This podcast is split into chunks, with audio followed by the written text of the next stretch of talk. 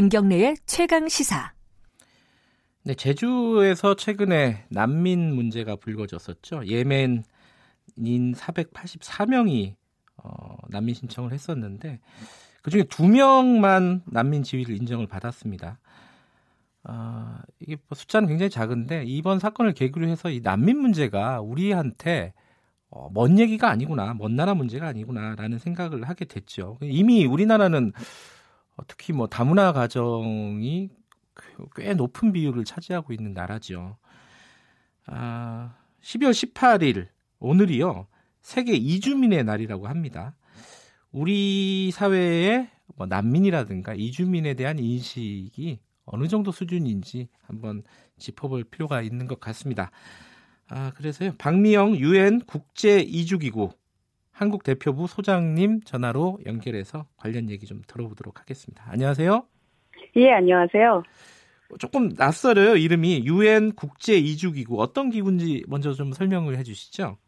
네, 저 국제 이주 기구는 국가의 이주 정책을 지원하고 이주자들의 네. 인권을 보호하기 위해 전 세계적으로 일하고 있는 유엔의 이주 기구입니다. 네. 51년도에 설립이 되었고 스위스 제네바에 본부를 두고 있습니다. 아, 이게 그러니까 아까 제가 말씀드린 난민 문제라든가 아니면 뭐 우리나라 같은 경우에는 외국의 이주자들이 들어와서 이제 다문화 가정 같은 걸 꾸리고 살지 않습니까? 그런 문제들도 같이 좀 고민하는 그런 단체라고 보면 되나요?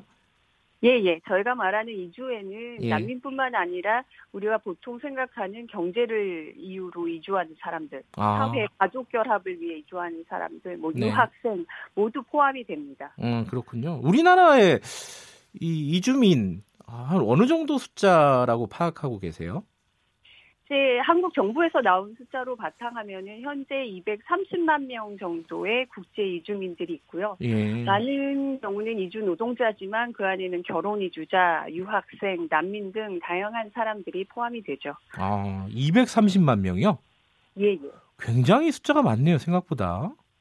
예, 계속 음. 늘고 앞으로도 늘, 늘 수밖에 없는 추세이죠. 음, 잠깐 여행 오고 이런 사람들은 뺀 숫자죠, 그죠? 예. 그 주로 이제 뭐 유학 호 유학 같은 거 온 학생들도 포함이 된 숫자고요, 당연히. 그럼요. 예. 유학생은 국제 사회에서 이주자의 되게 큰 부분을 차지하고 있는 인구입니다. 예, 그렇습니다.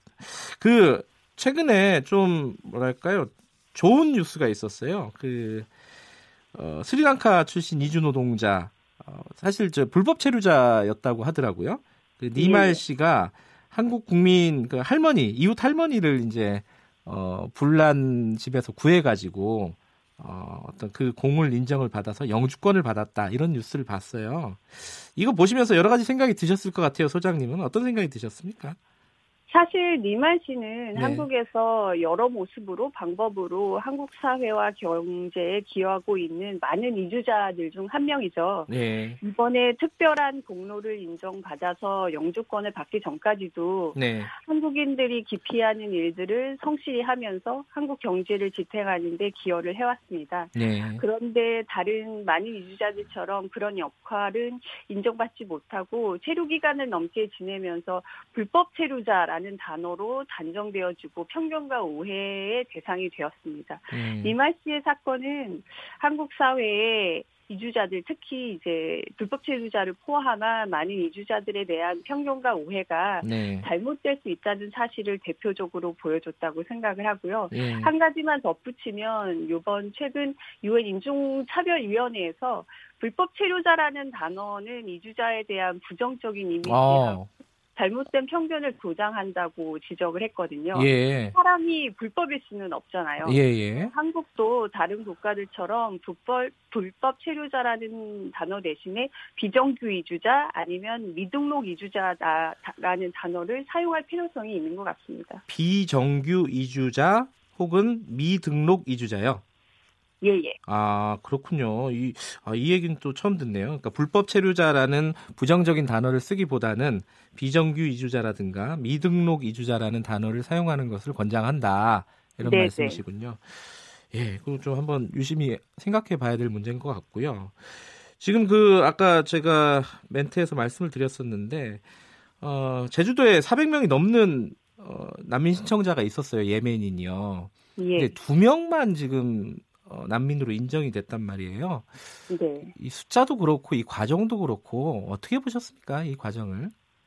어, 이번에 난민 인정이 두 명뿐이지만 네. 대부분의 예멘 난민들이 잠시만이라도 보호를 받을 수 있게 된 점은 다행이라고 네. 생각합니다. 네. 네. 사실 난민 심사에서 중요한 점이 인정 숫자만은 아니고요. 네. 난민 심사가 공정하게 객관적으로 진행이 됐는지 네. 그 절차에서 난민 신청자들이 필요하고 적절한 지원과 보호를 받을 수 있었는지 등을 봐야 음. 됩니다. 네. 한국에서 난민 신청자 수는 크게 느는 반면 관련 전문성이나 재원 등이 부족하다는 점은 꾸준히 지적된 점으로 알고 있습니다. 네. 한국이 국제사회에서의 위상에 걸맞는 역할을 감당할 수 있도록 노력, 노력해야 되는 점들은 분명히 있다고 봅니다. 음, 그렇군요. 이게 근데 우리나라가 난민 인정에 대해서 되게 소극적이다. 그리고 기준이 너무 엄격하다. 이런 얘기들도 있는데 실제로 그렇습니까? 어떻습니까? 제 국제적으로 난민 인정률이 38%예요. 예. 한국은 3.9% 인정률을 음. 갖고 있으니까 뭐 어떤 면에서 보던 예. 낮은 것은 부정할 수 없는 사실이죠. 예. 네, 대한민국에서는 난민에 대한 정의를 엄격하게 적용하고 해석하고 있기 때문인데 네. 우리가 이렇게 집에 불이 나면 필요한 모든 걸 챙겨오기가 거의 불가능하잖아요. 예. 이렇게 박해나 전쟁을 피해서 국경을 넘는 난민 신청자들이 신분 서류나 심사에 필요한 모든 근거 자료를 가져오는 거는 매우 어렵습니다. 아. 또 이제 분쟁으로 인해 대량의 인구 이동이 일어나는 경우는 뭐 네. 시리아나 예멘을 볼 수 있을 텐데 이런 많은 국가들이 해당 국가 출신의 난민 신청자들은 사실상 난민으로 인정해서 개별적인 심사 요건을 엄격하게 적용을 하지는 않아요. 네. 하지만 한국은 이들 중 일부에게 난민 자격을 대신 인도적 체류 허가를 주고 있죠. 예. 근데 지금 이 난민 이번에 이제 예멘 난민 사태 때도 그랬는데요. 가짜 뉴스들이 굉장히 많았어요. 그 예, 예. 뭐 예멘 사람들이 뭐 범죄를 일으킨다. 뭐 이런 것도 있고 사실 난민뿐만 아니라 그 전에 예를 들어 뭐 조선족 동포라든가 예. 뭐 이런 분들이 범죄를 많이 일으킨다. 그리고 그분들이 사는 지역들이 범죄율이 높다. 이런 좀 편견들이 많이 있, 있는 게 사실인 것 같아요. 그렇죠. 근데 이게 어떻습니까? 실제로 보면은 그런 편견들을 어, 근거할 수 있는 근거들이 좀 있는 거예요? 아니면 아예 진짜 거짓말 가짜 뉴스예요? 대부분의 인유자 관련된 뉴스는 가짜 뉴스인 경우가 많습니다. 아. 한국뿐만이 아니고요. 네. 그래서 이런 문제가 이제 반이주자 정서를 심각하게 만들기도 하죠. 그래서 네. 특히 이제 인종이나 종교, 국적 뭐 요즘 이제는 성별, 네. 체류 자격을 바탕으로 이루어지는 차별이나 가짜 뉴스, 증오 표현은 한국 사회에서 좀 그 심각성을 네. 빨리 받아들이고 개선해야 되는 부분이라고 봅니다. 우리가 이제 소위 말해서 보통 얘기하는 뭐 단일 민족 국가 이런 식으로 많이 얘기하지 않습니까? 그리고 예. 또 이제 이 난민 문제는 또 우리나라만의 문제가 아니라 뭐 미국에서도 그렇고 유럽에서도 그렇고 굉장히 심각한 사회 문제지 문제잖아요. 네. 그러니까 우리 같은 경우에는 더 심각한 양태로 나타날 수도 있다는 우려들도 있는데 그러니까 앞으로 좀 우리 사회에서 이 난민이나 이주민을 어떻게 바라보고 해야 되는지 이런 어떤 과제 어, 이런 것들이 있다면 어떻게 생각하시는지 마지막으로 좀 말씀해 주세요.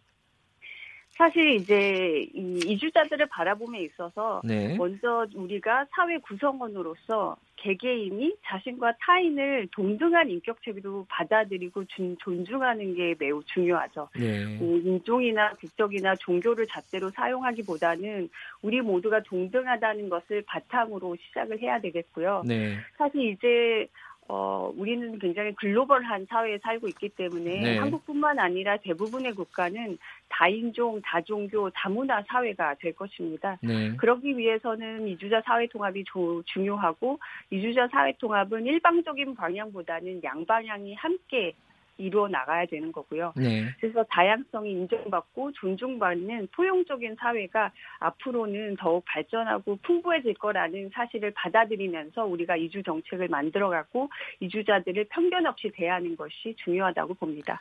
예, 다양성을 존중하는 사회가 돼야 된다. 그리고 예. 아까 또 어, 뭐랄까 불법 체류자라고 하지 말고 비정규 어, 이주자 미등록 이주자라고 부르자. 이 말씀이 예, 기억이 예. 나네요. 고맙습니다. 오늘 말씀.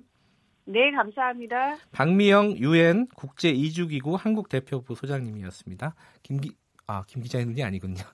김기, 김경래 최강 시사 지금 시각은 8시 40분입니다.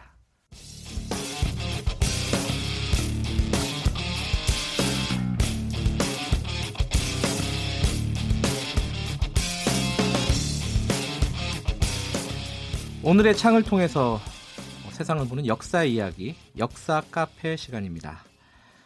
오늘이요, 어, 오늘이 아니죠. 오는, 그러니까 3일 뒤죠. 12월 21일이 국민방위군이라는 설치 법안이 공포된 지가 68년이 되는 날이라고 합니다. 국민방위군 이게 어디서 한 줄 들어본 것 같긴 하지만 자세한 내용은 몰라요. 그냥 굉장히 많은 사람이 죽은 비극적인 사건이다. 이 정도로 저도 머릿속에 기억이 있는데요.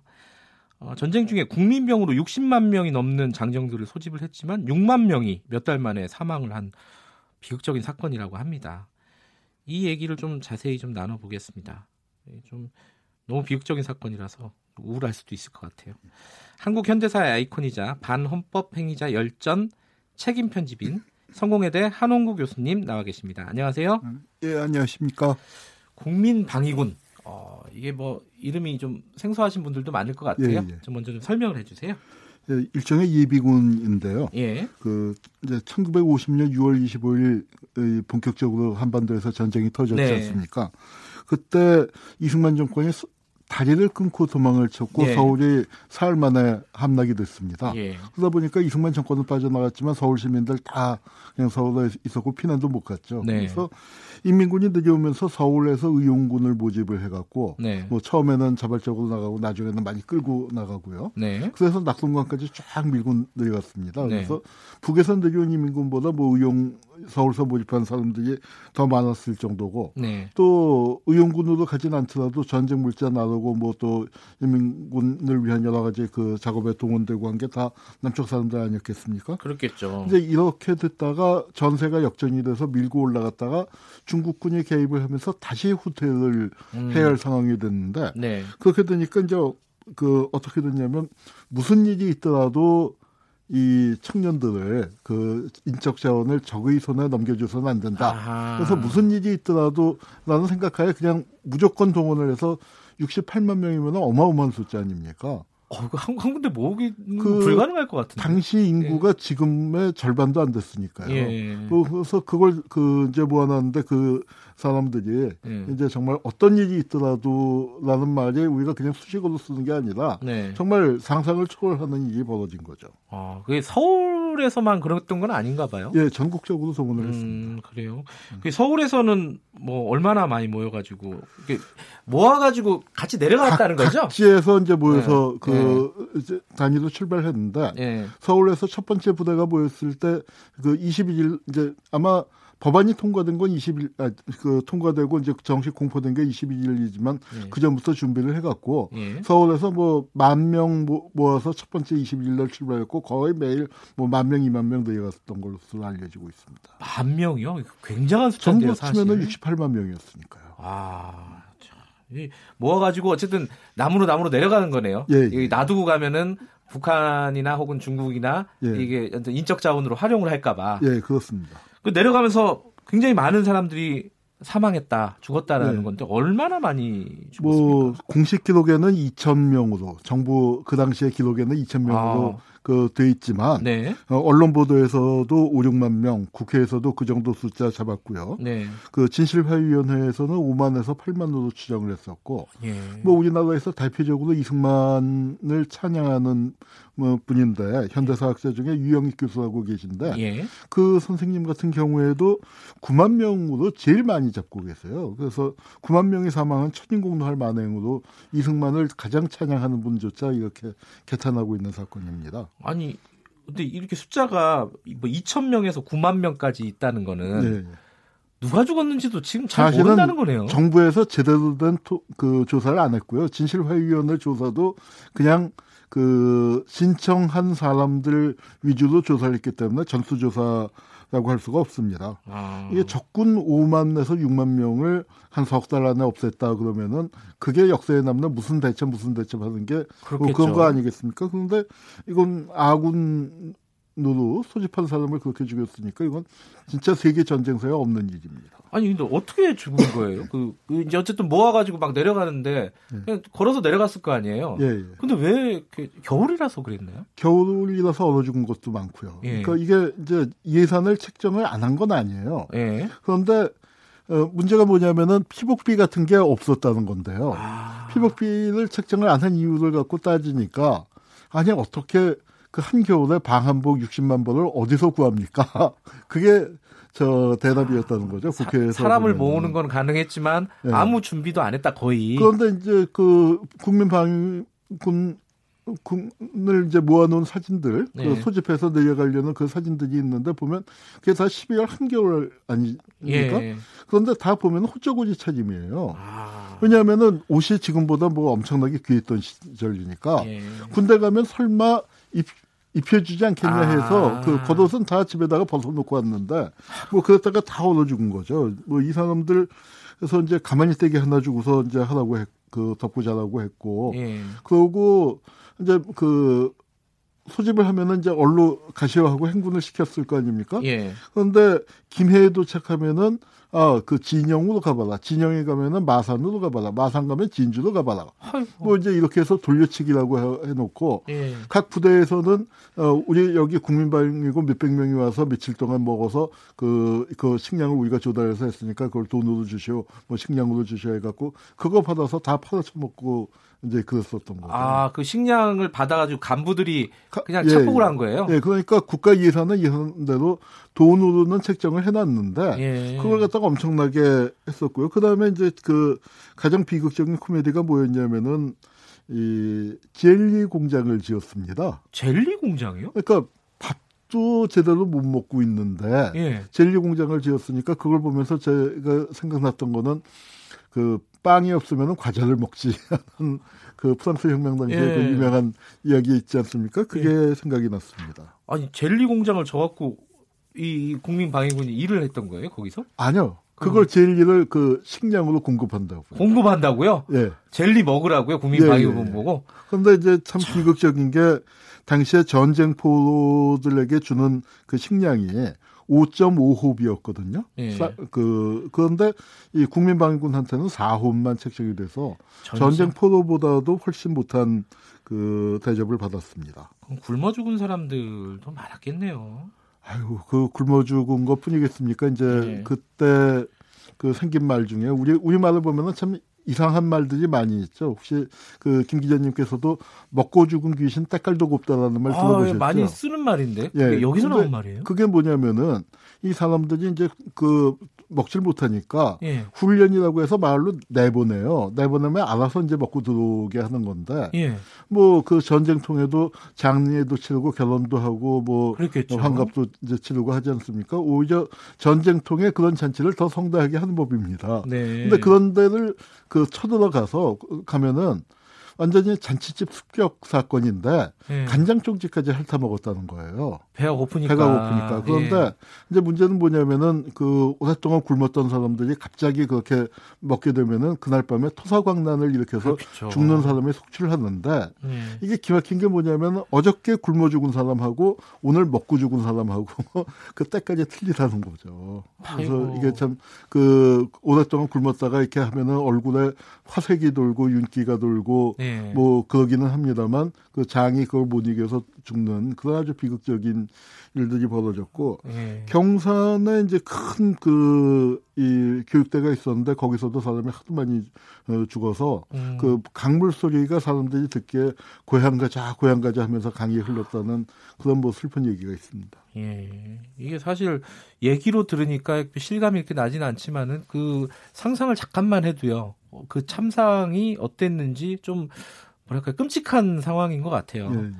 근데 이렇게 이런 상황이 이런 사건이 어떻게 이제 나중에 알려지게 된 겁니까? 아니 이제 뭐 워낙 사람들이 많이 죽으니까요. 예. 어, 전쟁통이라서 막 전쟁통이라도 그렇지 예. 이렇게 많이 죽을 수가 없잖아요. 예. 더군다나 후방에서. 네. 어 그렇게 되고 이제 하니까 일부에서는 뭐 많은 사람들이 탈영을 하거나 네. 또 끌고 가는 과정에서 낙오한 사람들도 굉장히 많겠죠. 많았거든요. 예.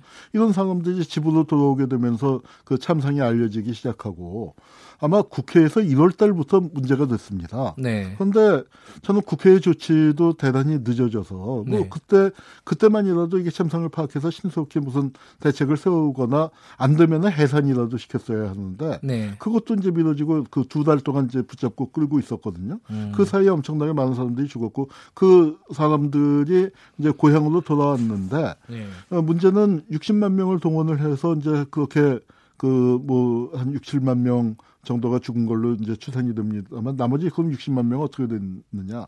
그 당시 상황에서 80%가 폐인이 돼서 노동력을 상실했다. 음. 뭐 그런 얘기가 나올 정도로 그 이 어마어마했고 6, 6만 명 이상이 죽고 나머지 사람들은 폐인이 된 사람도 많고 예, 얼어 죽고 예. 굶어 죽고 병 들어 죽었는데 그 예. 병은 이제 발진 티푸스 그 이가 옮기는 병이죠. 아. 이는 요새 이제 뭐 우리가 보기 힘들어졌습니다만 예, 예. 그때 이제 보면은 우리가 옛날 뭐 참빗 같은 걸로 이를 이제 머리에서 예. 긁어내고 그랬다 뭐 옷을 벗어서 털었다 그러는데 여기는 보면은 사람 옷을 벗겨놓고 빗자루로 쓸었다 하는 얘기죠. 빗자루로요? 예, 그 정도로 뭐 그 많았고 뭐 먹지 못하고 건강 악화되고 위생 나쁜 상태에서 네. 열병 한번 돌았다 하면은 뭐 수십 명씩 어, 죽어 나가 는 거였고 뭐 그래서 참 너무 끔찍한 일들이었죠. 근데 이게 사실 이런 사건을 들으면은 그게 제일 궁금하죠. 이 이런 참사를 불러 일으킨 책임자들이 있지 예, 예. 않겠습니까? 예. 그 사람들은 제대로 처벌이 됐는지. 예, 그 이제 결국 사형이 되긴 했는데요. 아, 이 과정도 음. 이제 문제가 많았습니다. 네. 이 청, 국민 방위군이라는 게 원래 그 청년 방위대라고. 네. 그러니까 이 전 일제 시대 말기에 일본 사람들이 청년단을 많이 조직하지 않았습니까? 네. 이 젊은 사람들을 군대 끌고 가기 위한 그 조직이었는데 네. 그 조직을 어, 만들어 놓고서 이제 그게 해방이 되고 난 다음에 그걸 우익 테러 단체로 썼어요. 그래서 예.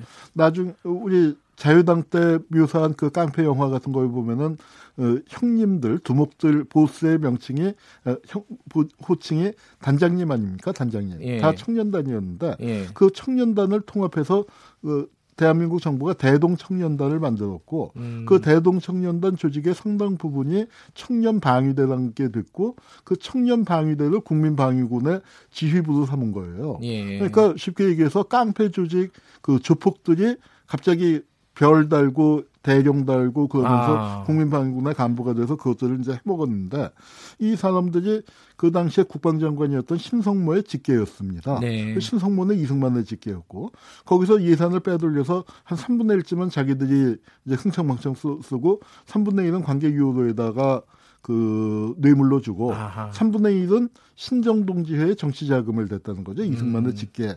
이제 이렇게 돼서 사건이 터지니까 이승 저 신성모가 무마하려고 그래서 그 국민방위군 사령관을 처음에 재판을 했는데 무죄를 내리고 네. 그 거기 이제 부사령관이 다 일을 저지르는 거다 해서 그 사람을 징역 3년 6개월에 처했었는데 음. 그랬더니 이게 몇만 명이 죽은 사건인데 3년 그, 6개월은 너무했다. 예, 예, 국민 여론이 네. 이제 뭐 엄청나게 어, 그 비등했거든요. 네. 그렇게 돼서 이것을 그 이제 국방장관을 갈아서 그 음. 사회 국방장관이 이게 이제 군법이기 때문에 법적으로 좀 문제가 있을 수 있겠지만 일사부재지 원칙을 무시하고 다시 재심을 했습니다. 음, 예. 그 재심을 해서 결국 이제 그 김윤군 등 다섯 명이 사용을 당하게 됐는데 예. 그래서 이제 처벌은 어 됐습니다만 뭐 처벌을 그 심하게 한다고 해서 어, 죽은 분들이 살아 돌아오는 것은 아니고 또 그다음에 이것이 어떤 그 영향을 미쳤냐면은 이것을 처리한 사람이 국방장관 이기붕이란 말이에요. 아, 그 사용을 한 게. 예. 그러니까 이기붕이 그 이승만의 후계자로 부상을 하고 나중에 1960년 3.15 부정선거로 그 가게 되는 예. 그런 씨앗이 또 이 사건하고 또 묘하게 연결돼 있다고 할 수 있습니다. 그러니까 한마디로 말해서 이게 국가가 국민들을 집단 학살이라고 해야 되나요? 살인을 저지른 거라고 볼 수 있겠네요. 그렇죠? 미필적 고의에 의한 학살이죠. 아. 이건 뭐 또 다른 학살로 그 학살로 보지 않고서야 뭐 예. 예, 할 수 있겠습니까? 근데 이게 이제 그 자신들이 동원할 수 있는 인적 자원에 대한 예. 일종의 예비군 아닙니까? 거기에 예. 대한 태도가 이랬는데 잠재적인 적이나 그때 이제 뭐 빨치산도 있고 후방에 음. 그었지 않습니까? 통비 분자라고 불렀는데 그 뭐 거창 학살을 비롯해서 많은 학살이 일어나지 않습니까? 예. 근데 이제 그 이런 걸 보면은 우리 편한테도 이랬는데 적대적이라고 정부가 이제 보고 있는 좀 좌익하고 연결된 예. 사람들에 대해서 어땠을까 뭐 짐작이 가는 거죠. 알겠습니다. 오늘 말씀 여기까지 듣겠습니다. 고맙습니다. 네, 예, 감사합니다. 어, 아무리 전쟁통이지만 국가가 어, 운영을 잘못했을 때 국민들이 얼만큼 희생을 당하는지 알 수 있는 사건인 것 같네요. 성공에 대해 한홍구 교수님이었습니다. 어, 12월 18일 화요일 KBS 일라디오 김경래 최강시사는 여기까지 하겠습니다. 저는 뉴스타파 기자 김경래였고요. 내일 아침 7시 25분 다시 돌아오겠습니다. 감사합니다.